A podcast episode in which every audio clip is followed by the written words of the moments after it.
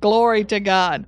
Um, you know, there was, uh, I don't know, hallelujah, we're blessed. We're so blessed. Well, uh, I want to start out tonight talking about gatekeepers. So that'll be where I start because when uh, Sandy Blue was here in June, well, she mentioned the word that we were gatekeepers. She actually came in talk. That was like first rattle out of the box that God had told her told her that River Church was uh, gatekeepers, and uh, so been meditating on that for a while, but uh, kind of flows in with what we're talking about tonight. But um, one of the things is I was reading in a I actually kind of did a little research in some old uh, my old books on prayer, not old, but books I've already read on prayer, and I came across a book by James Goll, G O L L, in case you're wanting to know. But anyway, and he had, and I was just going through the table of contents on these books because I was looking for something, and I came across a chapter called Gatekeepers and something else. What was it? It was something else that kind of goes with gatekeepers. But anyway, so I looked and glanced through that, and I thought you'd be interested to know that gatekeepers, he said, they um, they open gates for things to come in, and they shut gates so things can't come in. Hallelujah. And they possess the gates of the enemy. Hallelujah. And uh, it's important that we know that that we have been anointed and qualified and and God has called us to possess the gates of the enemy. Uh, I heard uh, and this kind of flows with several things, you know, that I've heard. I was listening to a set of tapes or CDs. Well, I'm still back there, but if I call tapes, y'all know it could be an MP3, it could be anything. You know, it could be everything from a cassette tape to an MP3. Hallelujah. Might even be a YouTube. You never know. And so, um, but anyway, I was listening to this uh, by uh, who's that guy from Franklin, Tennessee? Me. Larry Randolph. I was listening to this set of CDs by Larry Randolph, and he said that when you go into a city, that the city has to receive you before God will do anything. I, am still thinking, wondering if that's happened yet, you know, but I'm I'm praying along those lines. And then he said you have to defeat uh, the religious spirit of the city. So that would be uh, possess the gates of the that religion, not the people, but the spirit behind religion and tradition. And uh, so, and then he said the next thing you have to do is, uh, I think he said, overcome the religious spirit, defeat demonic opposition. So that would be certainly possessing the gates of the enemy, and then you release uh, miracles and healings and so forth. And I don't know that we knew that, and we probably, uh, I think we certainly, when we came to Tuscaloosa, probably thought the ground and the atmosphere was much more ready for to receive the things of the Lord than it probably was. So then brings me to another thing. Uh, on Monday, September 30th, I was leading prayer, and as I was preparing for prayer, on Monday night, I uh, put in the notes of what we were to pray for something about opening the gate and that we were to open the gate to River Church. That we were literally to, by faith, open the gate. And I kind of thought we might even do that as a, a prophetic act where we kind of went through the motions. You know, a prophetic act is when you act out something and uh, it can be two ways. A prophetic act can be something that you that you act out and it relates to it, or it can be something that you the God says for you to do, and it doesn't even relate to what's you know. Like for instance, if He says if your eyeball's hurting and He says run, it doesn't relate, but it's a prophetic act. Actually, that just got some that made my eye hurt. got something in my contact. Hallelujah. And so, but a prophetic act that doesn't relate, does relate, would be like if your foot's hurting and God said run. Or a prophetic act that doesn't relate in the Bible is when the uh, axe head fell and then he said to throw in a, a stick and to the water and the axe head did float but because we know that sticks don't make axe heads float So that was just a prophetic act. It's a faith releaser.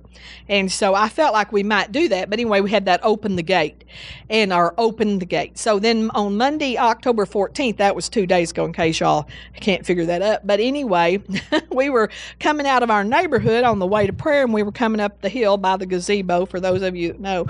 And we were coming up that hill and I said, look at that. And Pastor said, that's a sign and it was the most amazing thing and i just have not been able to do it justice of how it impacted mine and pastor's heart and and could we and so he said we need to take a picture of that.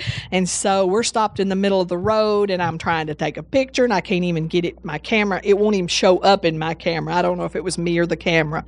But uh so um and then he pulls around the corner and he gets out of the car. And we he's literally parks in the middle of a road that turns down into that first wing off in Hinton Place. And uh, there's cars going around us, there's cars going behind us, and he's out in a yard trying to get a picture of this this uh, sign in the heavens that God, I believe, gave for just us, you know. And Pam and Joy saw it a little bit too when they were sitting at the light over here waiting to come.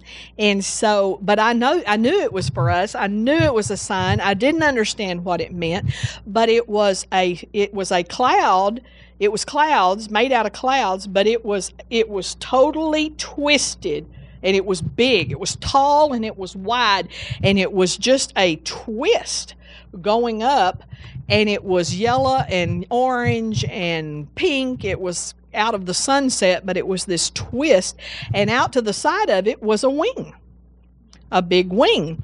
And we actually have a picture of it and you can see the wing and everything. But it's, like I said, not a good picture. And by the time we did all our fumbling around with the camera, it had, it was starting to diminish. It was start, by the time we got to the church, it had turned, it was still the twisted, but it had turned gray. It was not that glory. And so I'm like, ah, I know this is a sign. So we came to church and uh, to pray. And um, at the end of prayer, I heard the Holy Spirit say, and I and then I heard the Holy Spirit say it, and then when I tried to relate it to the prayer team, I was like blah blah blah blah. I couldn't even get, I couldn't express it. I was like I couldn't find the words. I couldn't remember how he said it. But what the Holy Spirit said to me is, if I can get this right now, I'm I'm uh, I'm making an open window available to you. I heard him say, I'm, I'm, I'm, making an open window available to you. And that part, I couldn't get that available to you part. And then, as soon as he said it, the Holy Spirit began to explain to me, and he did it in just a matter of seconds, the difference between an open window and an open door and I'd never heard anybody say this or didn't understand it myself. But he said an open window in heaven is something that I pour something through and all you have to do is receive it. He said an open door, on the other hand, is something that opens and you have to do something. You have to walk through it. And as soon as he said that, I thought about Malachi chapter 3, verse 10, where he says, Shall I not open the windows? And he and when I read that when I turned to the verse, I was like impacted so by the word windows because I think in my heart I've always thought of it as a window. That when we tithe, God opens the window of heaven and He pours out a blessing. But it specifically says windows, which could indicate that not all of them open at the same time. And so he said, Shall I not open you the windows of heaven and pour you out a blessing uh, that you shall not be able to receive it? Or some versions say, until it overflows. And I knew immediately that when God opens a window of heaven, that, that whatever comes forth is going to be a blessing and it's also going to be in abundance. It's going to have a, a, a some abundance to it. And so, and not necessarily as finances, though. So, uh, don't think necessarily in those realms. And then, I, as soon as I thought of that, I thought about the scripture in Revelation chapter four, verse one, and it is about the door, and uh, and it, it just confirmed exactly what he had told me that when he opens a window, uh, then he's going to pour something through it, and all I have to do is receive it. Now, I may have had to prepare for the window to open, and I might have had to uh, cooperate with God in order for the window to open. But once that window opens, all I need to do is receive it. But once a door opens, hallelujah, it says, Revelation 4 1 After this I looked, and behold, a door was opened in heaven, and the first voice which I heard was it as it were as of a trumpet talking with me, which said, Come up hither, and I will show thee things which must be hereafter. Well, that would indicate that the door is open, but he said, Come up hither or come through the door. Come on, walk on through the door, is what he was saying. And so when a door opens, when God opens a door for us, we have to do something. We have to walk through it. Hallelujah. And uh, so uh, then uh, that was on Monday. So we had uh, we are we had the uh, open gate, we had the open window, and Tuesday I, we come to prayer Tuesday morning, and uh, so and you know we're getting ready to pray, and I go over quite a few things to pray about, and then I started praying, but I and I stopped and I paused and I said, uh, and I asked, uh, did did you have anything that we were supposed to pray about? And uh, Jennifer Baker shared. She kind of hesitated, but she said, "Well, I don't know what this means, but when I was praying this past two weeks about signs, wonders, miracles, healing, and mighty works, which is something we're always praying about, uh, she said I heard the words open season." And I'm like, God, there's a pattern forming here, you know. And God likes threes, you know. We we see that in the scripture. There's a pattern. So we have an open gate, we have an open window, and now we got open season. Hallelujah. So I knew the Lord. So so this week has been a really uh, interesting week as far as that, and the sign in the heavens. So I go home and uh, I'm you know so enthralled about this sign and uh, I go home and I reading a book already, but I'm reading this book about a healing evangelist in the 40s and 50s. It's sort of a biography. Well, it is a biography, or and so about this healing evangelist. And so in the next three days since Monday, I have encountered over and over how uh, a, a swirling cloud glory would appear. Hallelujah. And an angel angel with it and hallelujah. So I'm like, okay, now I know this is a sign. Hallelujah. Praise God. So I'm excited. Hallelujah. So we're going to turn over to Acts chapter 12 tonight. Amen. Thank you, Lord. Acts chapter 12. I was going to teach on, I've been trying to teach on for, it's kind of, fire starters kind of is awesome and I'm loving it. Um, loving what God's doing it in the church with it. Uh, I'm jealous because I don't get to come and all that, but hallelujah. God's working out some great things through that, through us not even coming.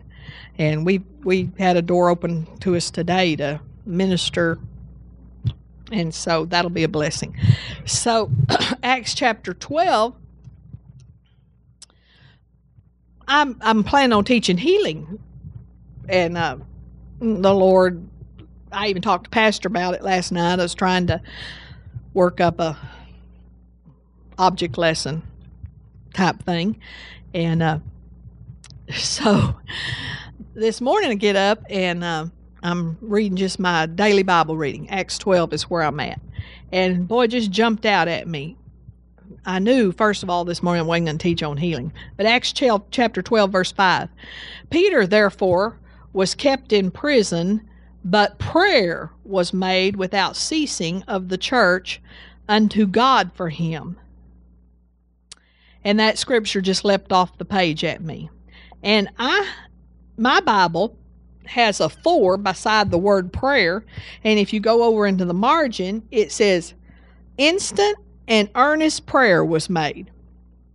Peter therefore was kept in prison, but instant and earnest prayer was made without ceasing of the church unto God for him. And of course, we know what happens that the prison doors open and uh, the angel of the Lord comes in.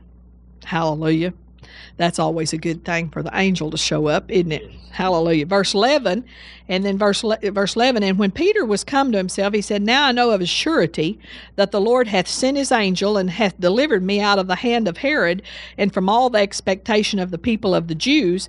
And when he had considered the thing, he came to the house of Mary, the mother of John, whose surname was Mark, where many were gathered together praying.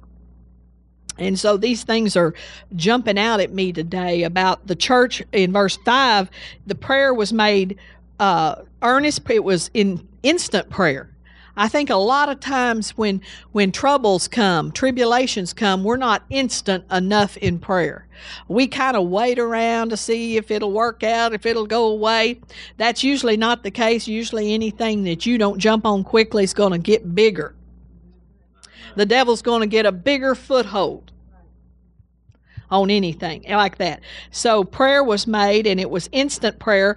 It was very earnest prayer. It was, uh, you know, that's one thing we have to do is be uh, the, we have to engage our heart we have to give it with all our heart then reading about this healing evangelist he would often ask people uh, uh, he would ask them are you believing with all your heart you know there's a difference of being with all your heart. There's a difference in believing with all your heart. There's a difference in praying with all your heart. There's a difference in worshiping with all your heart than just uh, to doing lip service or or letting our mind wander or any of any number of things that we can be doing in prayer. And it comes against all of us. Nobody's exempt. Amen. And it different, but it does. It we do get better at if we practice. If we practice putting our heart in it, we get better at keeping our heart in it and our heart staying in it. And we and uh, you know it gets easier not to let our mind wander. There are times that you know it's that it's harder than others, but that is something we must learn to do, and we have to practice. We have to practice earnest, being earnest in our prayers.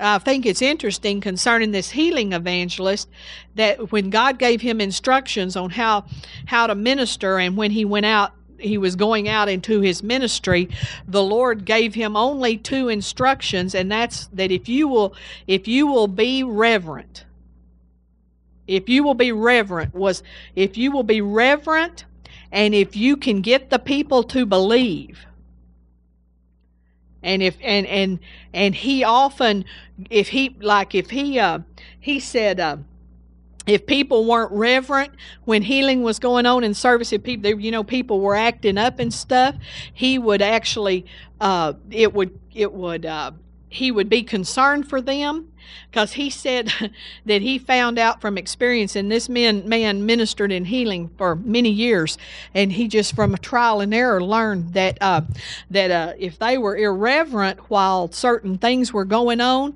that they would actually that demon if it was demonic it would go into them. And so he said i got where i would say uh, now bow your heads. He would if, if, he said especially he said like people if people uh, would come up on the stage and if sometimes epileptic seizures would happen and sometimes people would get irreverent or you know kids would try to mock or you know and everything and he would so he would have them if anything like that started to happen he would say everybody bow your head and close your eyes. And if he could get them reverent then they were safe even if they didn't believe, he said if they were reverent, they were safe. And said that one night a man would not bow his head, and so they he asked him to specifically. He said, "There's a man over here on my left, you know, and uh, and he's uh, uh, not you need to bow your head and he wouldn't and so the ushers went to him and he was like the uh, county clerk or something like that and he came there he was like this isn't right this is just psychology this is not god da, da, da, da, da. and he would not bow his head and so uh, the past the minister said, "Well, I, I warned you, sir." and so he went ahead and he dealt with the the person with epilepsy or whatever it was. And so like like 4 days later he's through with his meetings. He's so tired. And he's getting off the elevator and a lady grabs him by the leg and is laying on the floor holding his pant leg and will not let go. And they cannot get him. The ushers can't even get this lady off of him. And so he says well you know what is it? And so she said she told the story my husband and he's been insane for three days walking the streets and all this. I'm I'm not trying to scare y'all tonight, but anyway, um, I thought it was such a simple plan though. Just be hey, just be reverent and believe. Hallelujah. You know that is not a hard thing for us. We can have miracles if we can just be reverent and believe have a fear of God, we prayed for Monday night, that the fear of God would come back on the body of Christ. You know, there's a reverence, you know, there's a reverence even to how we conduct ourselves and how we feel about the house of God and how we act in the presence of ministers of God. And so uh, this guy didn't even know come on from Sikkim. You know, he was, it was the wife having to do the believing at this point because he was, but anyway, he got delivered and set free.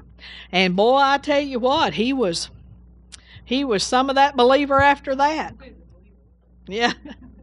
but I'm like, that's a hard way to get saved. I mean, you can do it the easy way, folks, or you can do it the hard way. That man did it the hard way. And so, um, he so this reverence and earnest earnestness and reverence and all of it kind of goes together. And so uh but uh this this instant prayer and this earnest prayer. And then it says without ceasing. I know a lot of times we just give up too soon. I know uh, Dutch Sheets tells a story in one of his books on intercession. Uh, this little girl that was in a coma, and I, he he he went uh, two or three times a week for one year. And this lady's this this little girl is brain dead. They they are just keeping her alive by machines, but he just kept going and kept going and kept going without ceasing. And after a year, she just opened her eyes and hallelujah and I just want to have that kind of tenacity. And I know that that we don't that that God doesn't call us to do that for everybody. He doesn't ask us to raise the dead every time. But there's a lot of times if we just stay in there, be more without ceasing. You know, stay in there longer, press in further. You know, uh, this healing evangelist, he said, uh, you know, there was one night he, he got so bold in his faith because he saw so much and he just knew it was God's will to heal. So he just said, Bring me the worst case. I believe this was, oh, these were Spanish speaking people in uh, somewhere, Phoenix or somewhere. He had a service just for Spanish speaking people. And he said, Bring me like the worst case. So they brought this girl that had never walked and she was all twisted and, and all that. And so, uh, he said, and he said, I knew God would heal her. He said, I knew it beyond a shadow of a doubt. And I said, You just watch, God's going to heal her. So he prayed 15 minutes, nothing happened, 30 minutes.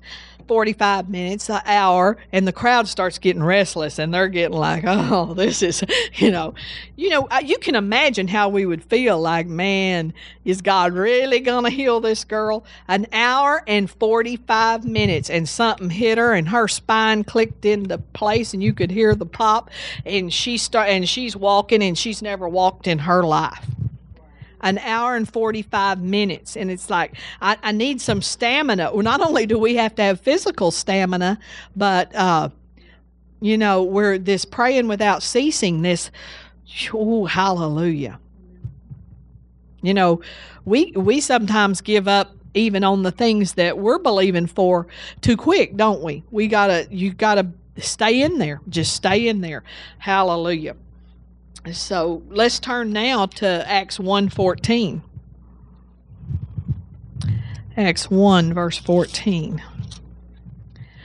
These all continued with one accord in prayer and supplication with the women and Mary the mother of Jesus and and with his brethren.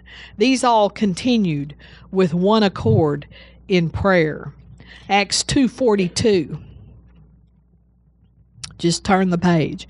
And they continued steadfastly in the apostles' doctrine and fellowship and in the breaking of bread and in prayers.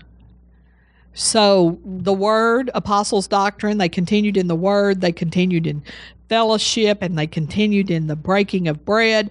Uh, which would be different than fellowship. That's actually talking about communion and in prayers and in prayers. And fear came upon every soul, and many wonders and signs were done by the apostles. Hallelujah. Glory to God. Then let's go to Acts 4, verse 23. And being let go, they went to their own company and reported all that the chief priests and elders had said unto them. And when they heard that, they lifted up their voice to God with one accord. With one accord is got to be more than one praying. Hallelujah. With one accord. Getting in one accord. In verse, uh, uh, down, drop down to verse 31 it says, And when they had prayed, the place was shaken where they were assembled together, and they were all filled with the Holy Ghost, and they spake the word of God with boldness. There's something about praying in one accord that causes the supernatural to be activated. Acts 12. I like the word. Do, y- do y'all believe the word? Hallelujah. Hallelujah. Acts 12, 5. And Peter, verse 5 Peter therefore was kept in prison, but prayer was made without ceasing of the church and God and with God for him. And when Herod would have brought him forth the same night, Peter was sleeping between two soldiers bound with two chains, and the keepers before the door kept the prison. And behold, the angel of the Lord came upon him, and a light shined in the prison. And he smote Peter on the side and raised him up, saying, Rise up quickly. And his chains fell off from his hands. I, I, I, there's a lot of people bound there's a lot of not necessarily with physical change, but there's a lot of bound people that it's going to take this uh, the church praying without ceasing with that earnest and instant prayer to see people that are bound uh, set free. And the angel said unto him, I love this angelic. Uh, these this this presence of angels and these uh, throughout the whole word of God the church has had angels working with them helping them and the angel said unto and speaking to them uh, you know we might be scared if an angel talked to us, but it's common Bible stuff for an angel to talk to you and give you the instructions of the Lord. And the angel said unto him, Gird thyself and bind on thy sandals. And so he did. Hallelujah. And then let's go down to verse um, 12. And when he, yeah, we read that already. So we'll go on to Acts, uh, Acts 13. Acts 13, verse 1. And there were in the church that was at Antioch certain prophets and teachers, as Barnabas and Simeon, that was called Niger, and Lucius of Cyrene, and Manaen, which had been brought up with Herod the Tetrarch and Saul.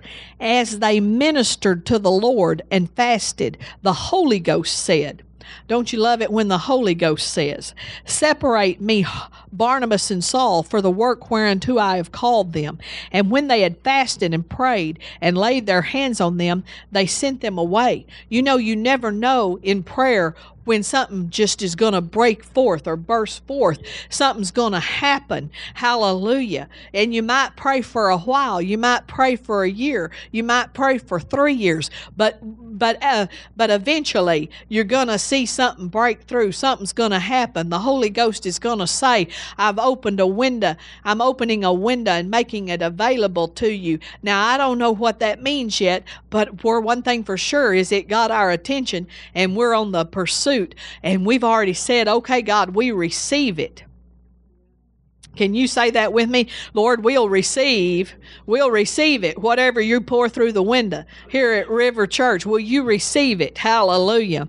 And uh, we don't get to choose what God pours out at any certain time but it but something broke through just like it did. They're praying they're ministering to the lord they're fasting and all of a sudden the holy ghost said okay you know i think a lot of people that are believing god to be in the ministry they don't get launched because they don't get with the corporate anointing and, and get launched into that because the Holy Ghost will say one day, Now separate unto me Barnabas and Saul. You know, uh, J- John Smithwick was here last week and, and visited with us over dinner. He just came to Birmingham for some meetings. He wanted to come over and visit with us. And, and so we were with him, and, and Eric was there, and we had uh, dinner at our home. And uh, he, uh, he said he noticed something about Alabama, and my ears, uh, ears perked up.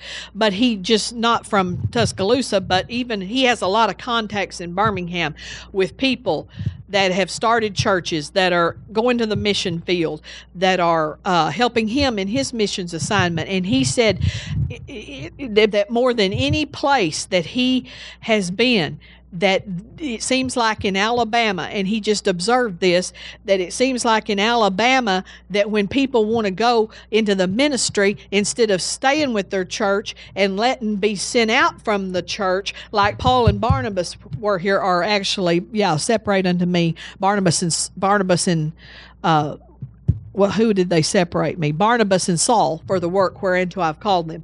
That instead of being sent forth, that they separate and break off. And he said, I believe that's a spirit of division in Alabama, that there's something divisive in Alabama. And uh, so that was a clue to how to pray and what to bind up and what to take authority over. Hallelujah and so you know and i thought i thought about that and i thought about yeah how uh, people from like mark Brazee's church in tulsa are always getting sent, sent out to the mission field sent out uh, to start churches, but they're sent out from that home base, that church, and they're what for they have the wisdom and they have uh, insight. So we want to do too much on our be our on our on ourselves and try. Well, you know, we're trying to do it ourselves a lot of times. That's why we're not getting anything done because uh, we're not we're not knowing uh, the power of, of of that of having that that home base behind you, those spiritual fathers behind you. Okay, let's go over to Exodus chapter 2, verse 23. And it came, are y'all there yet? Exodus over the first part of your Bible. Hallelujah. Genesis, Exodus, verse, verse chapter 2, verse 23 and 24. And it came to pass in process of time that the king of Egypt died, and the children of Israel sighed by reason of the bondage, and they cried.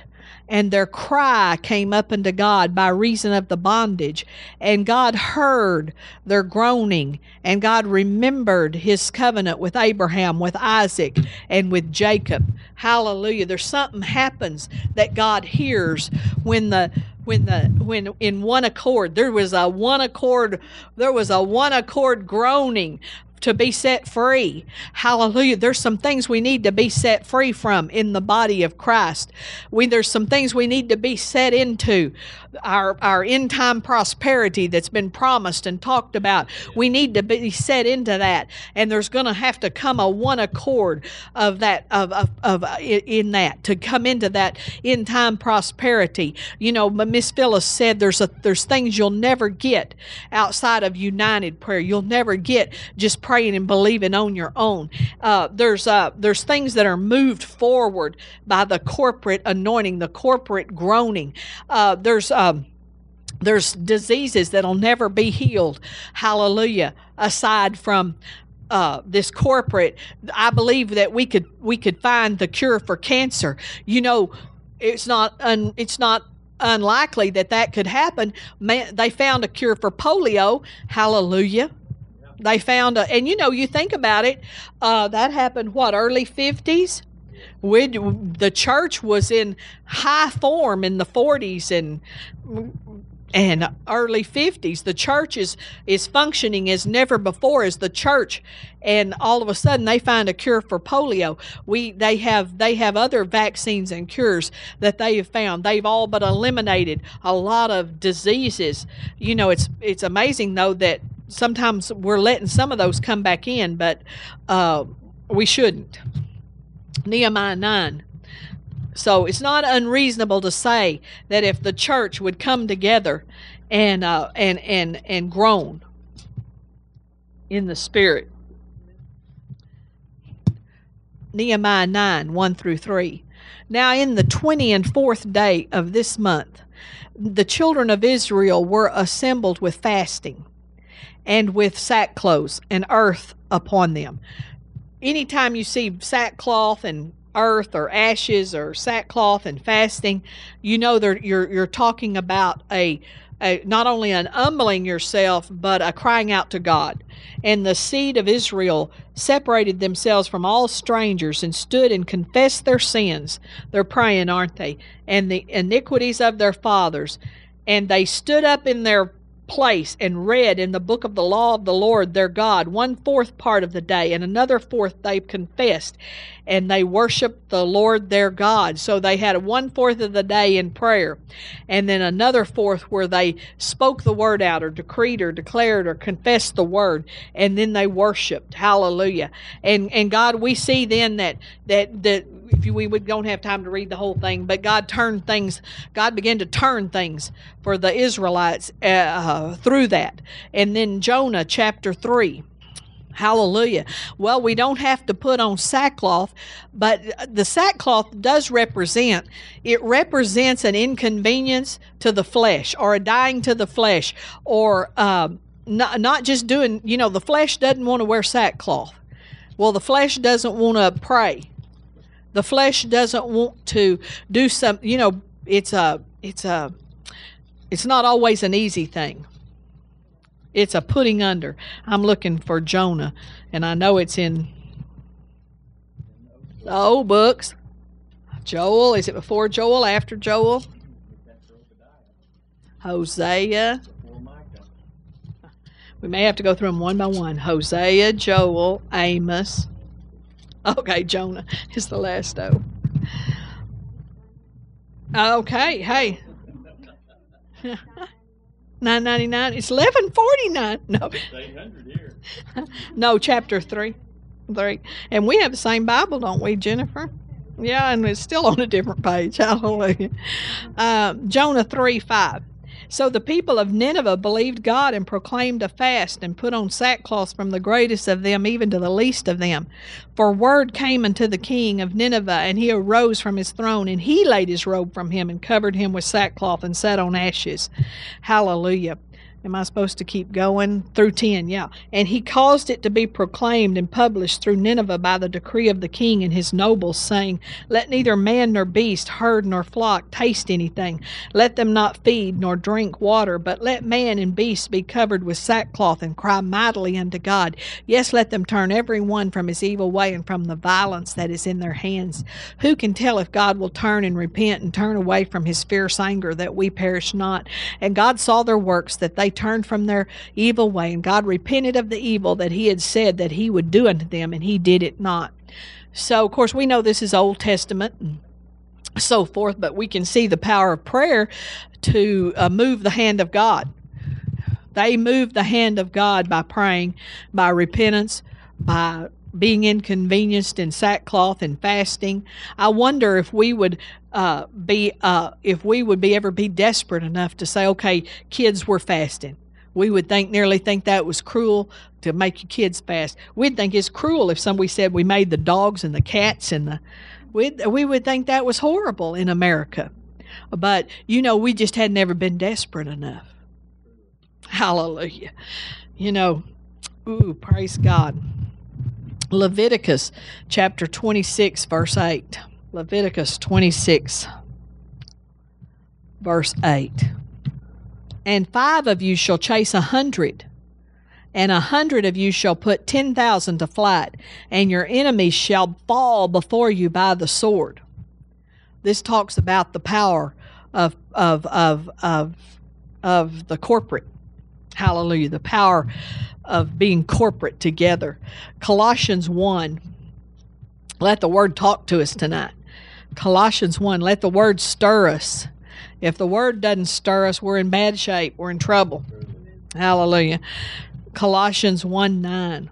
We need to get on some sackcloth and repent, don't we? Hallelujah. Colossians 1 9. Uh, For this cause we also, since the day we heard it, And look, I want you to notice he's saying we, we, we. For this cause we also, since the day we heard it, do not cease to pray for you and to desire that ye might be filled with the knowledge of his will and all wisdom and spiritual understanding. And we could go on down. That ye might walk worthy of the Lord unto all pleasing, being fruitful in every good work and increasing in the knowledge of God, strengthened with all might according to his glorious power, unto all patience and long suffering with joyfulness. And it goes on. But uh, hallelujah. Notice he said, We pray. We do not cease to pray. Uh, and he said, uh, Day and night, since the day we heard of it, we do not cease to pray for you desire. There's another place. That's not the day and night one. 1 Corinthians 12. I know I'm kind of backing you up, but this is good Bible training to know where everything is. You have to go forward, backwards, and in between. And, and the first one there gets a prize. That's Bible drills and training union. Did anybody ever go to training union? Me and Pastor's the only one that ever went to training union. Oh my. That was Sunday night at the Baptist church. Before church, they had training union. It was like Sunday school, but it was Sunday night. I don't know why they called it training union, but it was training union. Hallelujah. We went. 1 Corinthians 12. 1 Corinthians 12 12. For as the body is one and hath many members, and all the members of that one body, being many, are one body, so also is Christ. For by one Spirit are we all baptized into one body, whether we be Jews or Gentiles, whether we be bond or free, and have been all made to drink into one Spirit. So there's such something very powerful about the body of Christ that we're one and that we are all, you know, we, you know what? We're even though we are we are separate, we're not complete without each other the church needs to get out of isolationism. They need to uh, come come back into the body. Though I heard the Lord say He was gonna. He was. I, I was. I saw the Jesus in heaven stand up on the edge of heaven, and He was standing there, and He was speaking in a heavenly language. I didn't understand it, and He said. I, I knew what he was saying. I didn't know what he was saying, but I knew I didn't know I didn't know the exact words he was saying, but I knew what he was saying.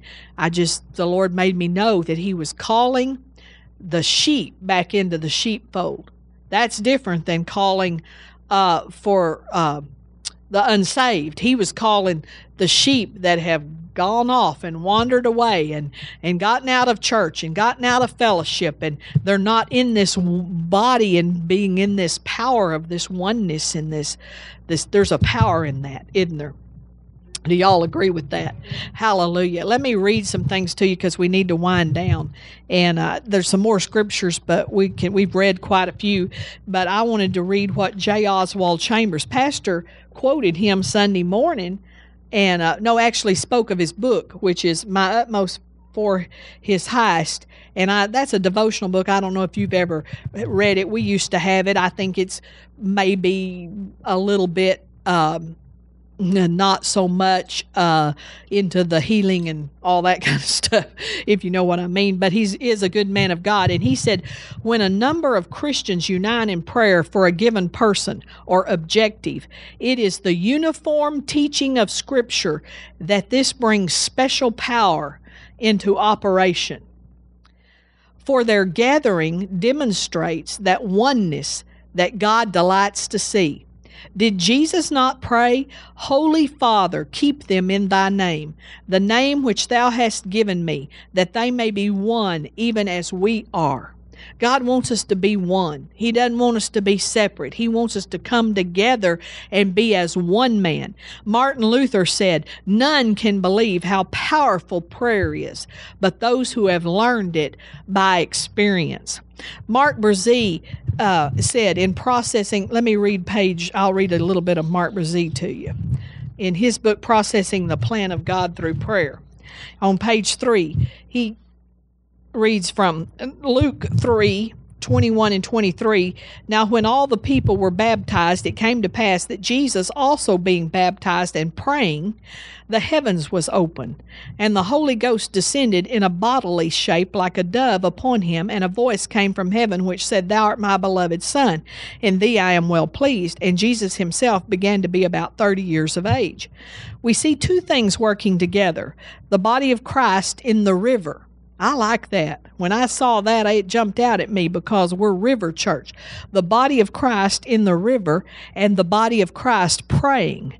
That, you know Jesus, his physical body was in the river, and his physical body, he was praying in his physical body. Do y'all get it? That now we're his body. Hallelujah. Okay. I knew you did. The New King James Version says Jesus also was baptized, and while he prayed, the heaven was opened. Notice the heaven opened over the earthly body of Christ praying in the river. When heaven opened, the Spirit of God, the anointing without measure, came upon the body of Christ. In the next three and a half years, he wrought more miracles than his disciples could record. Now, this is talking about his, his flesh and blood body but we're his spiritual body. And when we get in the river and pray, the windows of heaven open and we will see more miracles. The church has stepped into the river of God's Spirit, and now it's time to get heaven opened. How do we do that? Through prayer when prayer when heaven opens it will change the church and when the church changes it will change the world. Now now now that the church or body has stepped into the river of god's spirit as we learn to cooperate with the spirit and mix that with prayer we will step into the fullness of our purpose for being on this earth the rain and the harvest. The purpose for us being on this earth is the reign of the holy ghost and the harvest. The purpose is not so we can go to the beach and play and that is not our purpose for being on this earth. To enjoy life is not our purpose. God will help us enjoy life, but our purpose, our purpose is the rain and the harvest. Amen. So this is amazing. So when did we step in to the river of God's Spirit? Well, you stepped in the river of God's Spirit when you got baptized in the Holy Ghost. Now, after you get baptized, that's not the end. Now you have to learn to cooperate with the Spirit and you have to learn to mix the, your mix mix the spirit and, with prayer. And we have to learn to pray and learning to pray is a process. Most christians think that that it's just going to happen that they should they're christians so that they can pray and they just and you know a lot of times and it's good to launch out in prayer and and i've heard people say just talk to god but there's more to it than just talking to god. That's a good place to start. If you got born again yesterday just talk to your heavenly Father. But then you ought to learn and grow up and learn how to pray and learn and begin to learn uh, that there are ways to pray. There are higher levels of prayer. There are. Uh, anointings to pray. There are rooms to pray in. I, I mean, I'm, I'm amazed at what we could, we could all grow and learn and pray. And I want to. I'm hungry to. Uh, one day I was thinking about all of y'all, and I was thinking about I would like to ask every person in the church, what would you do with what would you like to do every day for the rest of your life if you didn't have to go to work? And I hope it's not go to the beach. Uh, please don't tell me that because I'm going to cast something out of you if you do. But if you didn't have to work and God had set you free so that you could serve Him, what is it that you would like to do that you could do every day? I know sometimes we go we we serve in the church in places, we serve in the ministry in places, but not all of those would we want to do every day. But what could you do every day? And I thought, Lord, if I could the rest of my life every day, I could be in corporate prayer. I could, in, I and you know, and I'm not even saying that's what God has for me to do for the rest of my life every day. But if God would let me be involved in corporate prayer, I could do it morning, afternoon, and evening every day for the rest of my life.